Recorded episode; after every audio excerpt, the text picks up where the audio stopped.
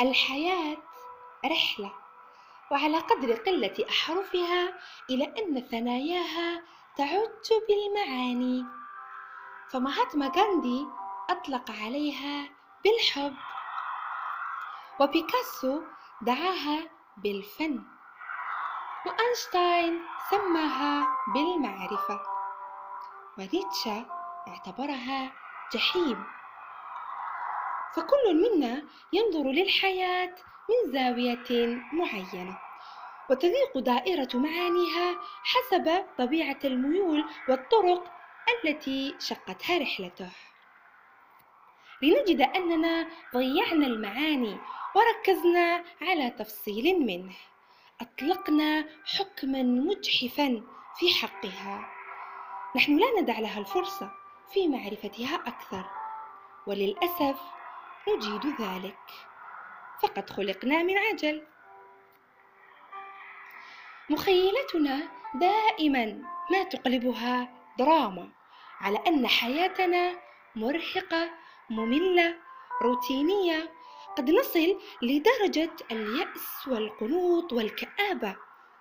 والمواقف الصعبة التي نعيشها وتعترينا لا تزيدنا سوى تاكيدا لما نسجته تلك المخيلة.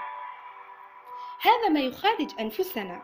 حياة مرة يزيدها التشاؤم جرعات من تلك المرارة حتى يفوق طعمها الحنظل. كل هذه المشاعر والأحكام المسبقة تحدث لأننا لا نجيد استشعار النعم. وحمد تلك النعم وهو ما يعتبر بالداء الصامت. تركيزنا يصب فقط في المساوئ. حقيقة تنقصنا ثقافة الامتنان والتأمل والتدبر على نعمنا وإيجابياتنا.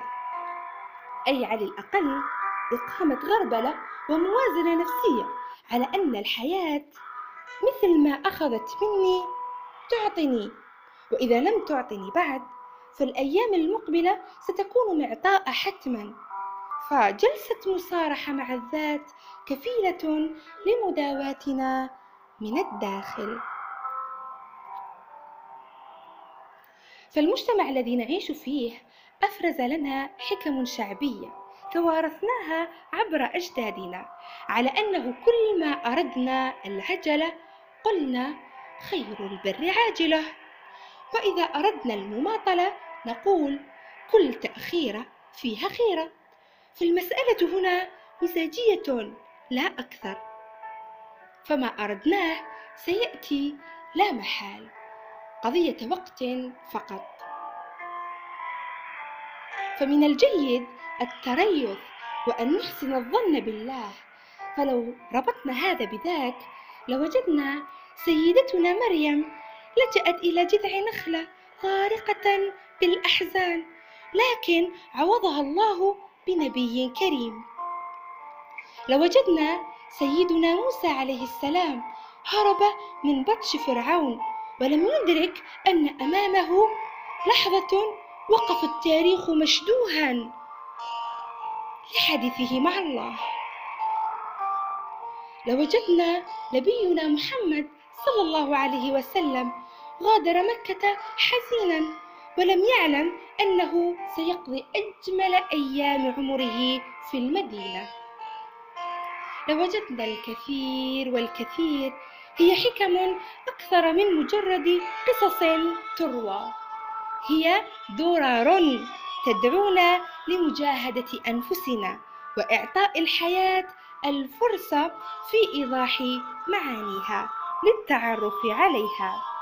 فما كان صعب ممل جحيم وقتها لحكمة أرادها الله.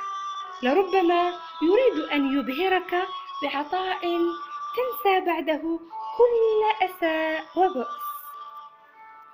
لحظة سرور يعوضها لنا الله كلحظة ألقي فيها قميص على سيدنا يعقوب ردت له بصره وعافيته وجددت له الحياة.